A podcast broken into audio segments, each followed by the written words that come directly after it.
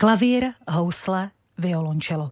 Do společných tónů těchto tří nástrojů se můžete zaposlouchat, když si pustíte některou ze skladeb, které nastudovalo Moravské klavírní trio. Soubor, který patří k těm, jejichž repertoár je v Evropě nejrozsáhlejším. Svědčí o tom více než 25 celovečerních recitálů klasické triové literatury a také desítky transkripcí známých symfonických a operních děl. Dokonalá souhra, nezaměnitelný expresivní výraz. Tím už dominuje na scéně moravské klavírní trio. 25 let. A tak bude naše dnešní téma, které máme na stole, oslavné narozeninové, protože letos je to právě ono čtvrtstoletí, kdy moravské klavírní trio hraje v nezměněném složení jmenovitě Jana Ryšánková, klavír, Jiří Jahoda, housle a Miroslav Zicha, violončelo. Jedním dechem vás všechny vítám ve studiu Rádia Proglas. Dobrý den. Dobrý ráno. Dobrý den. Když se řekne moravské klavírní trio, už v názvu převládá ono přídavné jméno klavírní. Určitě tuto otázku už jste mnohokrát dostali, ale já si ji prostě nemohu odpustit. Znamená to tedy, že právě klavír je tím hlavním nástrojem, který zkrátka udává ve vaší komorní hře prim. Nemohli byste se třeba jmenovat Moravské houslové trio nebo Moravské violončelové trio? no, asi nemohli. A to proč? protože přece jenom klavírní trio vlastně je pojem, ustálený pojem, tak jako je smyčcové kvarteto. Všichni vědí, že smyčcové kvarteto nejsou jen tak nějaké smyčce, ale prostě musí tam být dvoje ale housle, jsou viola. to smyčce. Jsou to smyčce. Když to tady jsou smyčce i klavír. Ano, prostě eh, ten klavír je takovým základem. Samozřejmě obsahuje širokou harmonii, kdežto ty smyčcové nástroje vlastně přinášejí barvu a každý má jenom ten jeden hlas, tak jak je to v podstatě toho nástroje. Říká Miroslav Zicha a co na to říká klavíristka Jana Ryšánková. Cítíte, že zkrátka ten klavír je na tom piedestalu v rámci Moravského klavírního tria, tedy v hudbě, kde hrajete? No tak, když to říkáte, tak bránit se tomu nebudu. Ano, určitě je to tak, prostě ty party jsou náročné, ale zase na druhou stranu, jako mě musí podporovat vlastně ten zpěv, houslí a violončela. Samozřejmě, bez toho by to nešlo. Ne, nešlo by to prostě bez opravdu té krásné prostě špičky kantilany těch smyčcových nástrojů. To musí být pro houslistu uh, určitě mm, příjemné slyšet eh, tohleto od klavíristky. Co na to říká Jiří Jahoda? Tak eh, já za to Janě moc děkuju. ale ale ta, vaše, ta vaše úplně první otázka byla... byla taková, jak se přiznám, že se na, nás na to občas zeptají i někteří pořadatelé. Já si vzpomínám, to byl dokonce jeden z našich prvních koncertů, kdysi dávno, na, na Pražském hradě, ještě za prezidenta Václava Havla, přišel jeden nejmenovaný pan poradce, eh, telefonoval mi a říkal, no ale eh, do kterého sálu mi navezeme ty tři klavíry. tak eh, potom se mu velmi ulevilo, že klavír bude zapotřebí pouze jeden.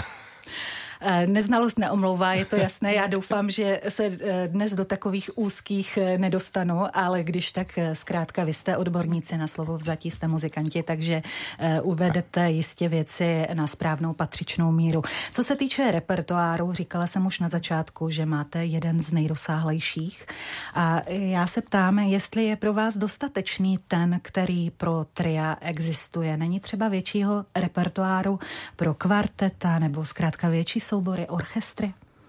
No, pro smyčcové kvarteto určitě je rozsáhlejší hmm. ještě repertoár, ale klavírní trio mu teda zdatně konkuruje tomuto obsazení a e, myslím si, že máme tolik literatury, že se to opravdu nedá přehrát ani všechno. Jo, prostě no, to klavírní... Myslíte, že vám na to život nebude stačit? Hudební nebude, život? určitě ne. Ale určitě ne. to je škoda. No, e, Možná je, možná není. Prostě člověk v životě eh, ani v dalších oblastech nemůže stihnout všechno. Takže já si myslím, že jako pořád máme z čeho vybírat. Jo? Hmm. Pořád zůstává spousta vlastně ještě nenastudované literatury. Pořád toho můžeme ještě hodně zvolit. Těch klavírní tri je opravdu naprostá spousta. Jenom Mozart s Beethovenem napsali vyšší desítky klavírních trií a každé to klavírní trio čítá eh, v průměru třeba 30 minut, takže když to sečtete na, na nějakou uh, minutovou stopáž, tak to jsou opravdu kupy kompaktních disků na sobě navrstvených. Takže máte velké plány jistě. My se k ním, k ním určitě ještě dostaneme, ale pojďme se vrátit úplně na začátek. Pojďme se vrátit čtvrt století naspět, kde se vzalo před 25 lety moravské klavírní trio. Jak vznikl vlastně nápad dát dohromady tři lidi? Jaké byly na začátku snahy a cíle? Tak ambice byly na začátku velké. ambice byly velké a neznalost byla také velká. Eh, v podstatě tři eh, tři hudebníci, kteří se do té doby eh, víceméně neznali, z toho někteří ještě studující toho času na vysokých školách, hmm. se prostě dali dohromady a zpočátku pouze studovali a studovali a poté to teprve začalo někam zpět. Ale pane Jahodo, když jste se neznali, tak nedovedu si to představit. To jste šli po chodbách Janáčkovy akademie muzických umění a teď jste potkali, já nevím, Janu Ryšánkovou a řekl jste, je, je, nechtěla bys uh, si s námi hrát, předpokládám, že jste si jako studenti tykali, uh, nechtěla bys být v moravském klavírním triu, hledám klavíristku, nebo jak to vlastně funguje? Tak úplně přesně to bylo tak, že že eh, já konkrétně jsem se s Janou eh, neznal, no, ale, ale, eh, ale, ale vlastně úplný, úplný předchůdce na, na postu violončela Mirka Zichy, tehdejší můj kolega již z Filharmonie, protože já jsem již za studií hrával ve Filharmonii brněnské, tak za mnou přišel a, a protože my jsme spolu chtěli hrát a říkal, já znám výbornou klaviristku, já říkám, já ji neznám, tak ji doveď. No a tak jsme se seznámili. Uh-huh. A mm, já myslím, že ta chemie musí u vás eh, fungovat eh, nejenom po té hudební stránce, ale určitě i po té lidské. Jste přátelé? Půjdete teď po vysílání třeba spolu na kávu?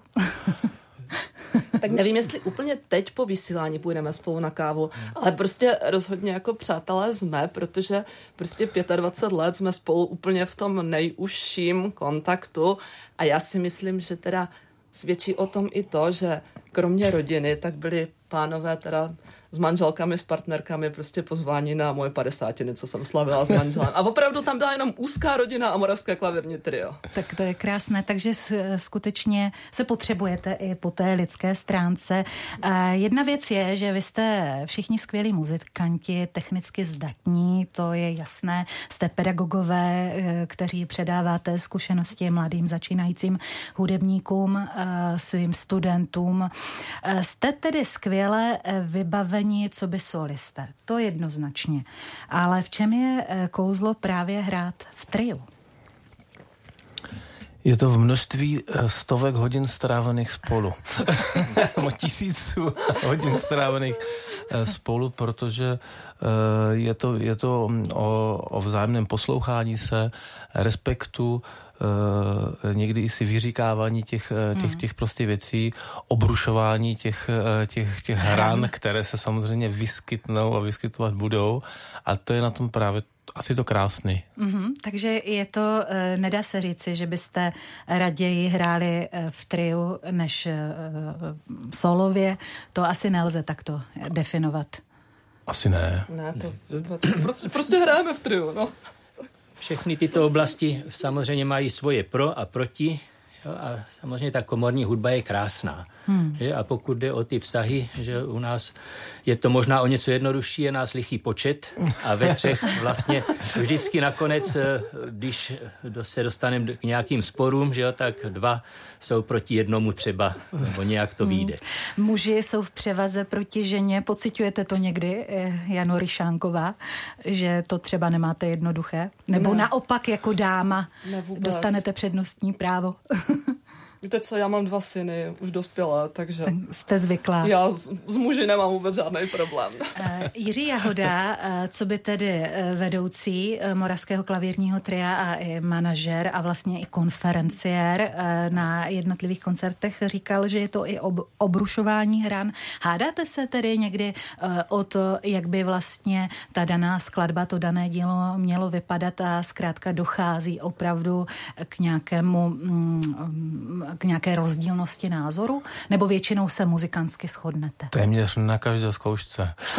se hádáte? ne, ne, ne, že bychom se hádali, ale tak je to, je to jasné. Každý, každý přijdeme s nějakou představou hudební a, a, a ten výsledek musí být jednotný, protože kdyby nebyl, tak diváci by to posluchači rozhodně, to rozhodně poznali. Hmm. V čem tkví ten váš úspěch, kouzlo takového tria? Jde samozřejmě o to se dobře sladit. To je jako jednoznačné, jak říkáte, eh, posluchači by to poznali, ale ta originalita vlastně moravského klavírního tria, teď to nebude vůbec jednoduchá otázka, ale jak byste ji každý sám jednotlivě eh, sám za sebe definoval, pane Zicho? Uh to je docela náročná otázka. No, ale, myslím, trošku filozofická, ale zkusme se nad tím zamyslet. Já si myslím, že eh, originalita asi, eh, pokud to takhle můžeme nazvat, spočívá v tom, že vlastně kombinujeme eh, ty programy vlastně klasického triového repertoáru, který, jak už jsme řekli, čítá nepřeberně skladeb, a kombinuje to právě třeba ve formě novoročních koncertů s různými zpěváky. To znamená, že vlastně tam doprovázíme árie, případně vlastně provádíme transkripce některých skladeb, které třeba souvisí s tou operní tvorbou a tam si myslím, že vlastně je druhá taková poloha tohoto souboru. Hmm. Jana Ryšánková, v čem vidí právě tu originalitu? No, já si myslím v podstatě to tež. A co dodá Jiří Jahoda? Eh, já myslím, že eh, ta originalita e, také spočívá v tom, že, že posluchači podvědomě tuší, že nás to pořád ještě baví. Hmm. Což, což, e, což, nebývá tak úplně, e, což nebývá tak úplně zvykem. A jestli můžu mluvit sám za sebe, a myslím, že mluvím za všechny tři, a nás to opravdu baví. Chcete říci, že to nebývá zvykem po tak dlouhé době? Ano, že, že, člověk, že člověk se tam dostav, dostaví určitá rutina a člověk si uvědomí, že teďka třeba jede někam na koncert a tak dále a že ne vždycky se jako stejně těší a ale, pod, ale, my, ale my se vlastně opravdu, opravdu jako těšíme a nějak podvědomě to vycítí i ten divák. Hmm. Posluchač především. Posluchač. ale i divák. I, i, i, musí být příjemné se i na vás eh, dívat. Vy jste řekli ono eh, krásné slovo, krásná hudba. Eh, k té patří jistě i hudba Antonína Dvořáka a proto eh, se zkusíme teď do ní zaposlouchat společně eh, s našimi posluchači do slovanského tance číslo 15. Co byste eh, k, této, k tomuto dílu dodali? Kdy vlastně jste ho začali hrát? Uh, již velmi záhy, hmm. již velmi záhy a um, já bych řekl, že tohle, uh, že tahle transkripce, proč to není původem psáno pro, uh, pro klavírní trio, uh, ale tato transkripce je učiněná již za života Dvořákova, uh, protože jeho dvo, dvorní nakladatel v Berlíně, Simrok, uh, jak známo, vydával jak jeho originály, tak v té době pro tu potřebu, aby si v úvozovkách každý mohl doma, doma zahrát právě i přepisy pro, eh, pro jiná nástrojová obsazení a klavírní trio bylo v té době obrovsky popul, eh, populární, takže za Dvořákova života vyšla tato klavírní úprava, eh, kterou my jsme nastudovali a, a hráli jsme ji snad stokrát.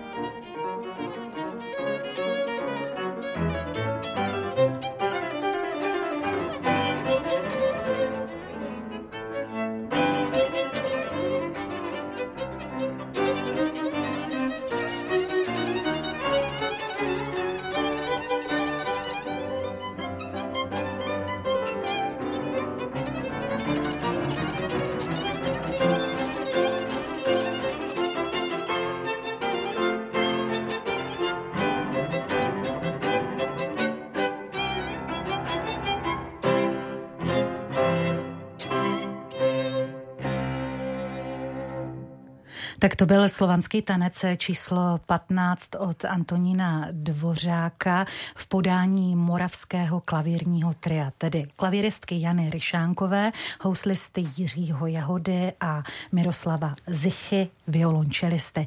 E, tito tři e, muzikanti jsou mými dnešními hosty v pořadu Na stole je téma. Já jsem řekla, že to byla transkripce slovanského tance číslo 15 e, a řekla jsem to i díky tomu, že nám to už prozradil Jiří Jahoda, že vlastně tato transkripce vznikla ještě za Dvořákova života. A jak je to s transkripcemi současnými? Těmi se zabývá především Miroslav Zicha. Vy jste autorem většiny úprav. Eh, prozraďte vlastně, transkripce znamená to, že to musíte převést eh, tak, aby to tedy moravské klavírní trio mohlo hrát.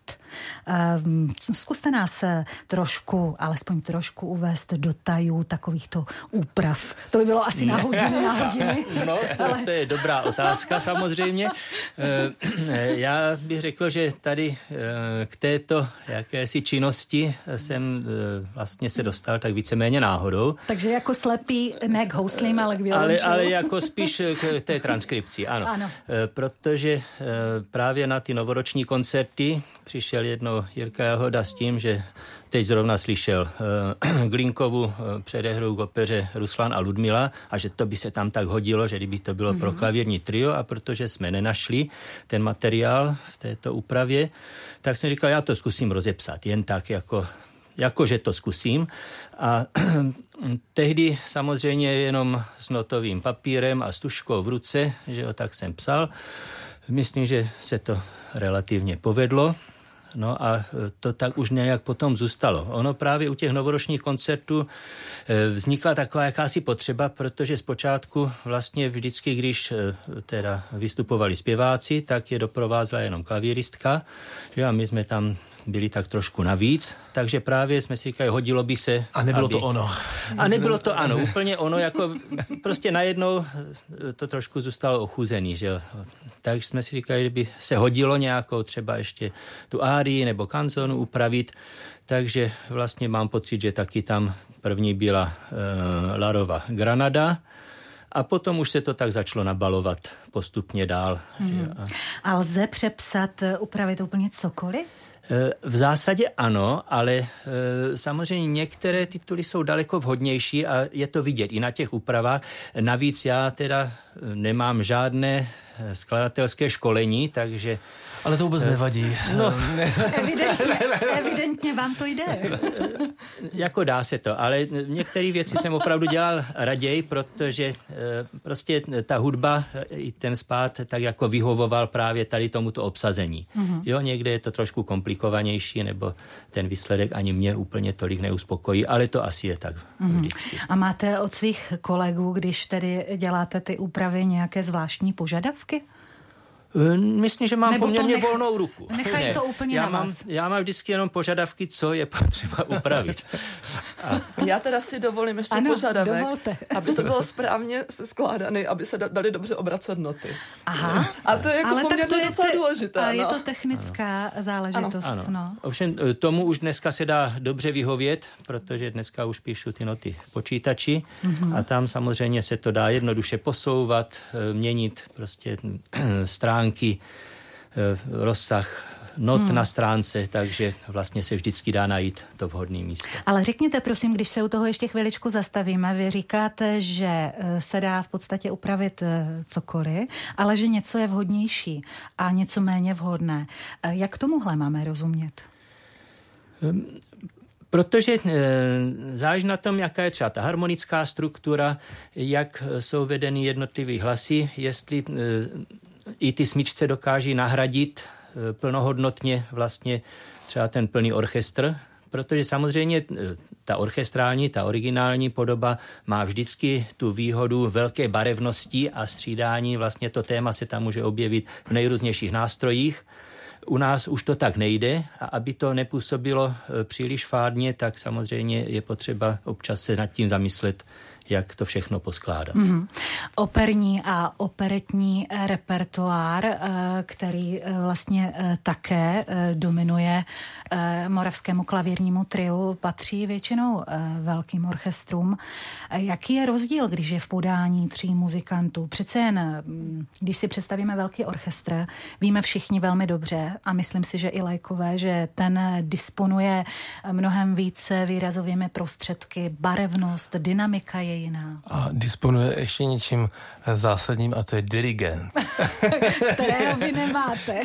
to je dirigent. A, a když jsme třeba eh, začínali spolupracovat eh, s paní Evou Urbanovou, hmm. Eh, sopranistkou, tak ta se tomu velice bránila, protože říkala, že prostě orchestr a bez dirigenta. A, že to nepůjde. Že, že to prostě nepůjde, nepůjde.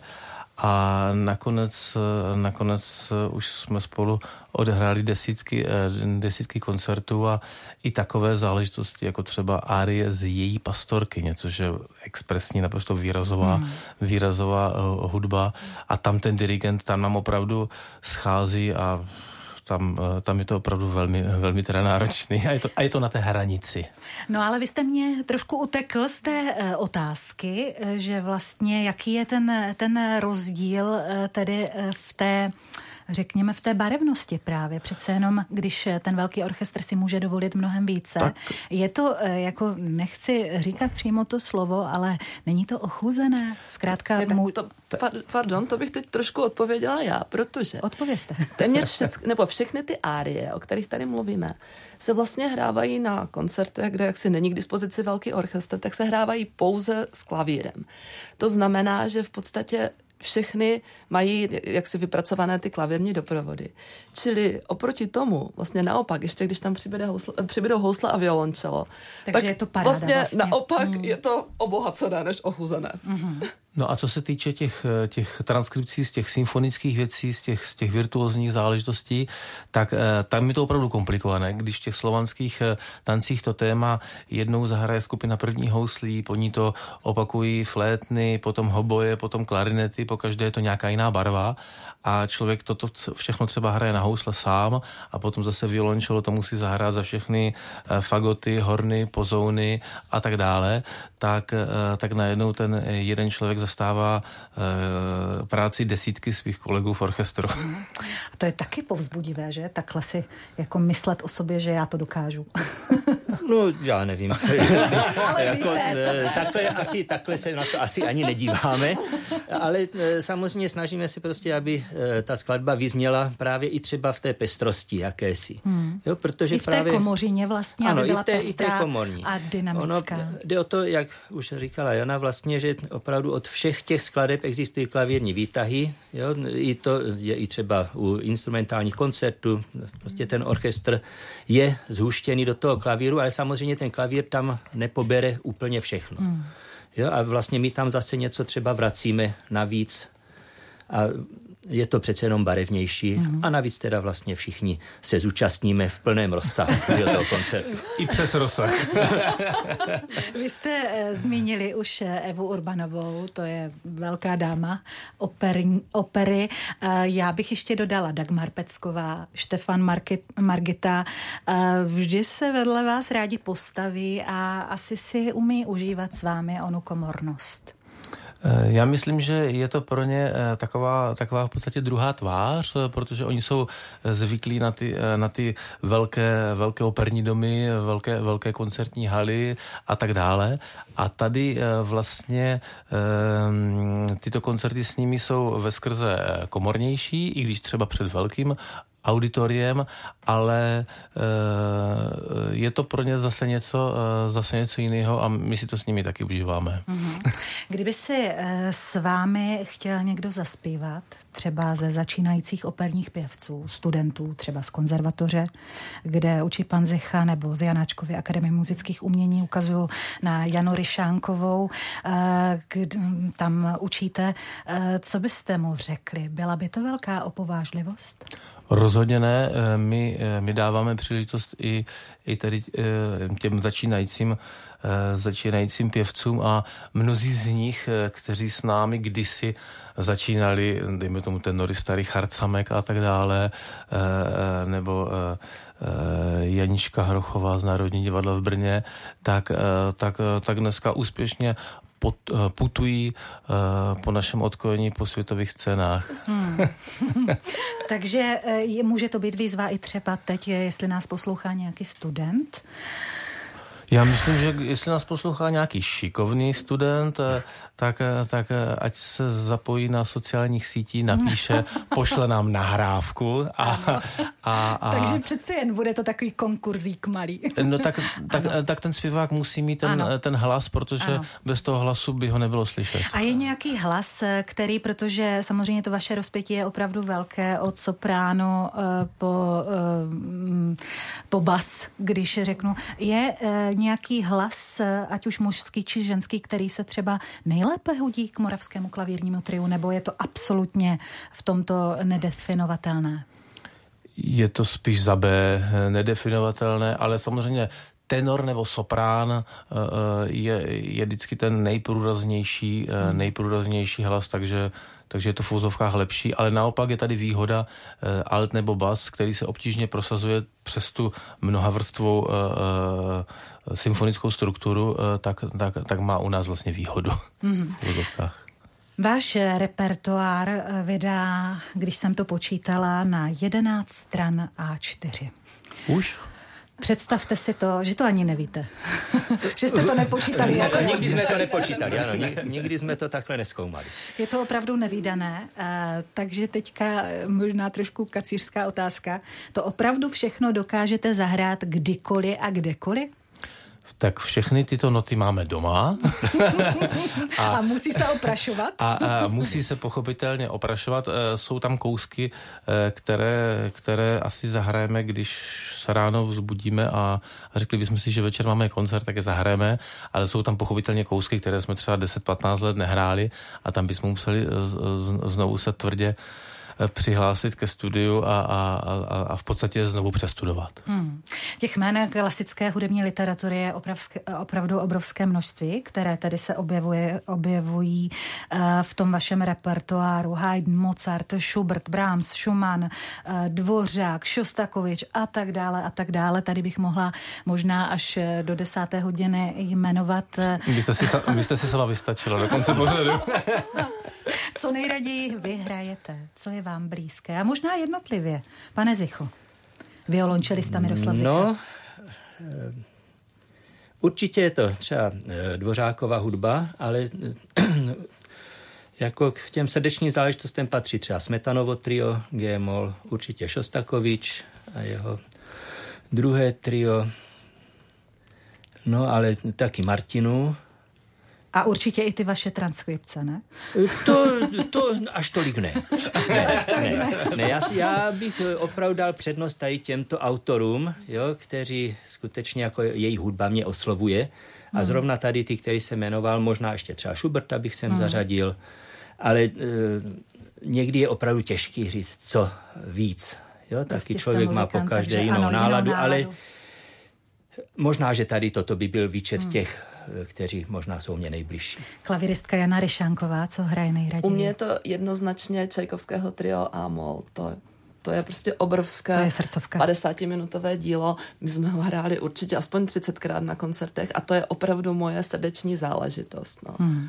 A Jiří Jahoda, houslista? No já se musím eh, k Janě připojit s tím eh, Čajkovským. To je, to je, to je opravdu obrovský opus a eh, teď jsem si vzpomněl, to už je tak možná 15 let. Jednou jsme hráli eh, ve Španělsku eh, v koncertním sále v Malaze. Malaze. A to bylo úžasné. Eh, to byl hrozně těžký koncert a přinesli nám takovou knihu, návštěvnickou knihu těch předešlých vystupujících a když jsme si tam přečetli, že jsme na nějakém 230.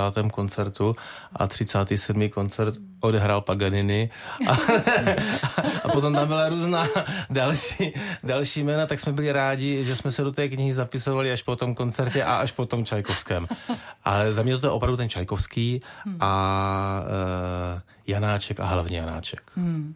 A co takový Žil Masné? kterého jste mimochodem vybrali i pro dnešní vysílání pořadu na stole je téma.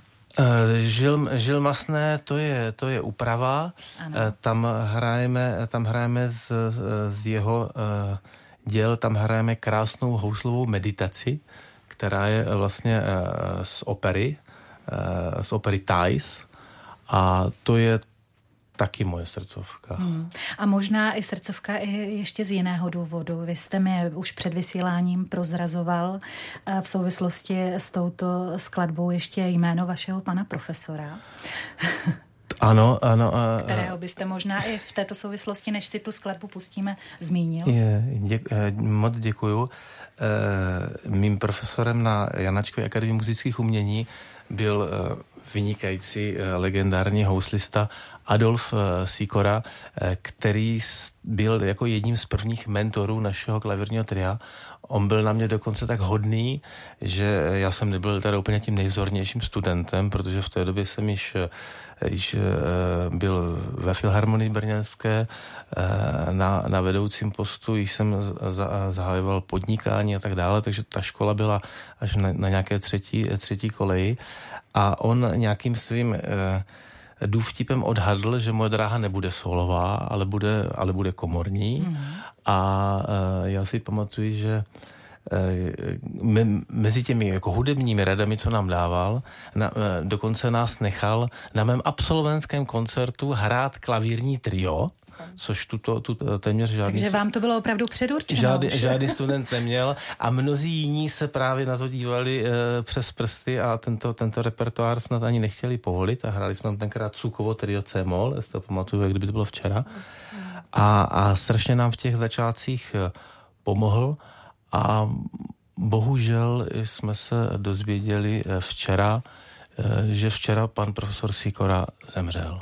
Tak skladbou takže, Žila masného. Takže já bych, já bych sta, strašně rád touto dnešní nahrávkou na něho vzpomněl a, a, a těmi houslemi bych mu chtěl poděkovat.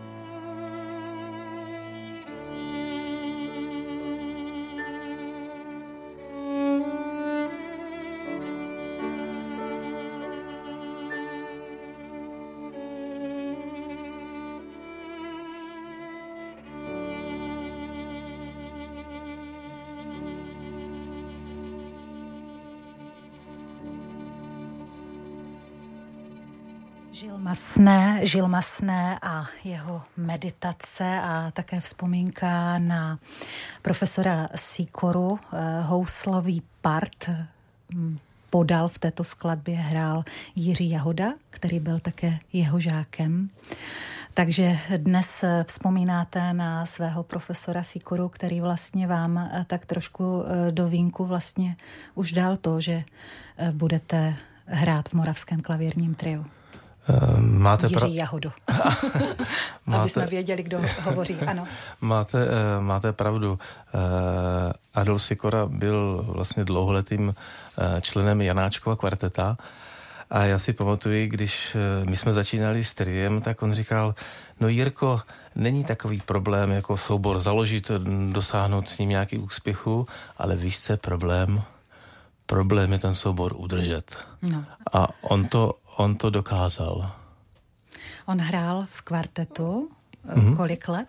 Prozraďte nám. Uh, Tušíte? To, uh, tuším, že to mohlo být něco i k padesátce, ale, ne, ale jako nepočítal jsem to, ale bylo to tady toto dlouhé, neuvěřitelné období. Tak eh, k tomu máte ještě, promiňte mi to trošku daleko, ale J- přece jen. Jednou tolik. slavíte, slavíte, jak jsem říkala, 25 let, eh, máte v podstatě narozeniny. Já když se dívám eh, do starších kritik, tak třeba už v jedné kritice z roku 1998 se dočítám, že vám před předpovídali skvělý vývoj, skvělou budoucnost. Když se podíváte zpětně, hráli jste jinak? Bylo to jiné? Hráli jsme úplně jinak. Když dneska slyšíme nějakou naši, nějakou naši nahrávku z té doby, Eh, tak si říkáme, ne, ne, ne, to, to pojďme to zahrát tak ne, lépe. Takhle už ne. takhle lépe. A tenkrát jsme si mysleli, jak je to úžasné. Hmm.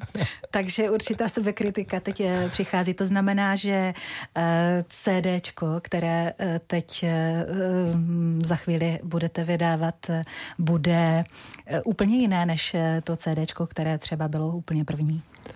Eh, bude úplně jiné a bude, já bych řekl, takové nefalšované, protože eh, my jsme si říkali, že nepůjdeme do studia a vzali jsme eh, live nahrávky z koncertu, které se vůbec nestříhají a já musím prozradit, že vlastně všechno to, co dnes posloucháme, tak je vlastně takovou předpremiérou hmm. toho CDčka, protože tak, jak to dnes uh, slyšíte, uh, tak uh, tak to vlastně přesně zaznělo na, na těch koncertech a tak to bude i, i na CDčku. Nic víc, nic míň.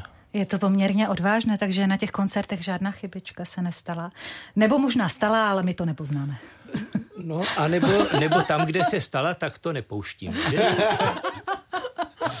Takže opravdu se vybírají tedy skladby, které jsou bezchybné. Eh, je to všechno vlastně z jednoho koncertu a eh, je pravda, že prostě, když tam někdo zakašlal, tak jsme to, tak jsme to nepustili. Mm-hmm. Ne, to je sranda.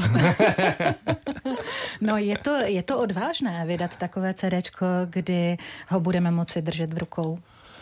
Eh, stane se tak eh, na druhém našem abonentním eh, koncertu 12. listopadu 2023 A tam se, v Brně. Tam se bude i křtít. A tam by se měli pokřtít, přesně hmm. tak. A mimochodem říkáte na abonentním koncertu, s nímž souvisí i s těmi dalšími takový krásný název Muzikobraní. Vy tedy vstupujete do další sezóny tohoto muzikobraní, takže budete, bude to muzikobraní letos díky tomu, že máte takové krásné narozeniny, jiné třeba, než bylo v minulých letech? Uh po každé jiné. To muzikobrání je vlastně eh, náš brněnský koncertní eh, cyklus, eh, kde máme vlastně tři, tři koncertní řady, malý, velký a kombinovaný abonentní, abonentní cyklus. A bude, bude jiné v tom, že mm, bude letos to CD vlastně z těch koncertů. To CD budeme pravděpodobně eh, křtít eh, svým vlastním vínem. Jsem se lekla, že krví. to tak krví, znělo. Tak, no, no tak eh, krví a potem. Ale vlastním vínem, čím, to chcete říct, že jste i vinář, nejenom muzikant. Ne, ne, ne. Vín, víno máme pouze pouze rádi, ale eh, rádi bychom našim posluchačům eh, dopřáli eh, tu ochutnávku nejenom, nejenom hudební, ale řekli jsme si, jaký zvolíme dárek, tak to bude právě CDčko hmm. a víno k tomu. Hmm. No, takže začínáme 1. října, je to tak? Ano, 1. A října je zahajovací kdy až pokračujeme? V podstatě ty koncerty e, jsou klasicky e, na divadelní sezonu, takže my začínáme 1. října, e, potom budeme pokračovat toho 12. listopadu. S tím křtem? Ano, s tím křtem, ano, s tím, s tím křtem našeho nového CD přes klasický tradiční koncert Rybový mše 3. prosince a potom už to je v tom tradičním sledu novoroční koncert v Beseň domě, ten už je právě po pěta po 25. Mm-hmm. Mimochodem, eh, mně se zdá, že v Brně moc nevystupujete, nebo se mýlím? Uh, vystupujeme v Brně vlastně pouze tady na tomto mm. uh, svém, uh, svém cyklu, jinak je pravda, že, že víc cestujeme. A proč? Rádi letáte letadlem? V, je, je, je pravda, že v Brně těch komorních koncertů zase, zase, není, zase není tak mnoho. Hmm. Pojďme se vrátit ještě k té muzice. My jsme mluvili o té klasice i o tom, co tady bude na tom novém CDčku. Um, vy vlastně hrajete i soudobé kompozice, když budeme jmenovat um, současné autory soudobé Zdeně Král, Leoš Faltus, Viktor Kalabis, Radomír Ištvan. Jak posluchači uh, vnímají a možná, promiňte mi to, zvládají soudobou hudbu, o níž se často tvrdí a někdy bych řekla neprávem, že je k poslechu eh, náročná. Má na ní moravské klavírní trio nějaký zvláštní recept? Jak ji předat posluchačům? Nevím, jestli máme zvláštní recept. Je pravda, že to není úplně jako asi hlavní složka toho našeho repertoáru, i když třeba právě skladatel Zdeněk Král se na našich koncertech objevuje velmi pravidelně. Ale já si myslím, že eh, posluchači, eh, jak říkáte, zvládají velmi dobře, když je ta hudba zařazená mezi klasický standardní repertoár, tak si myslím, že posluchači i tu současnou hudbu přijímají velmi dobře. Mm-hmm. A my je v podstatě nutíme.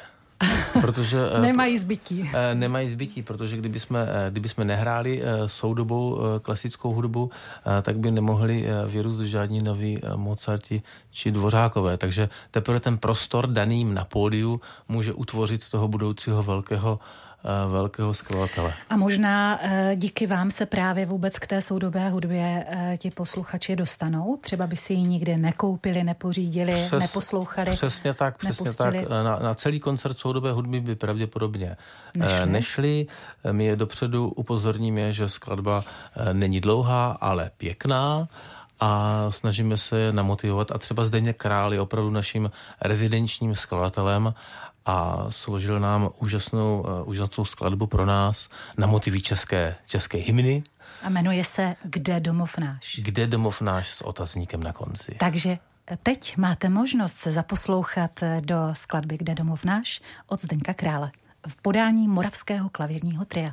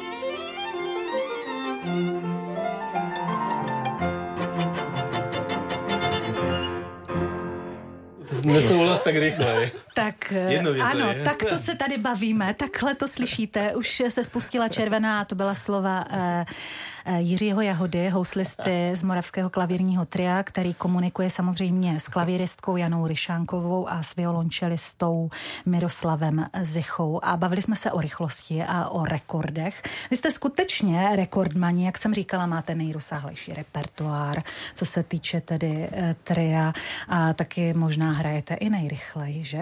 Třeba mm, některé skladby od Glinky, je to tak? Je to tak. A, a proč? Eh, a proč? Rádi spěcháte. ne, to je, to je dobrá otázka. Eh, jednou z těch prvních úprav, jak tady Mirek zmínil na začátku, je právě předehra eh, k, k opeře Michaila Ivanoviče Glinky a e, Ruslan a Ludmila se jmenuje ta opera a ta je obrovský virtuózní. Tam běží ty virtuózní pasáže v, těch, v tom celém smícovém orchestru a v celém symfonickém orchestru no a tak dále. A já s oblibou říkám na koncertech, my jsme na to jenom tři, tak nám držte palce. A, a napadlo nás, eh, protože jsme to hráli čím dál tím rychleji, rychleji, eh, to zahrát opravdu jako jak to nejvirtuózněji jde. A ze srandy jsme řekli, a my to teď hrajeme nejrychleji.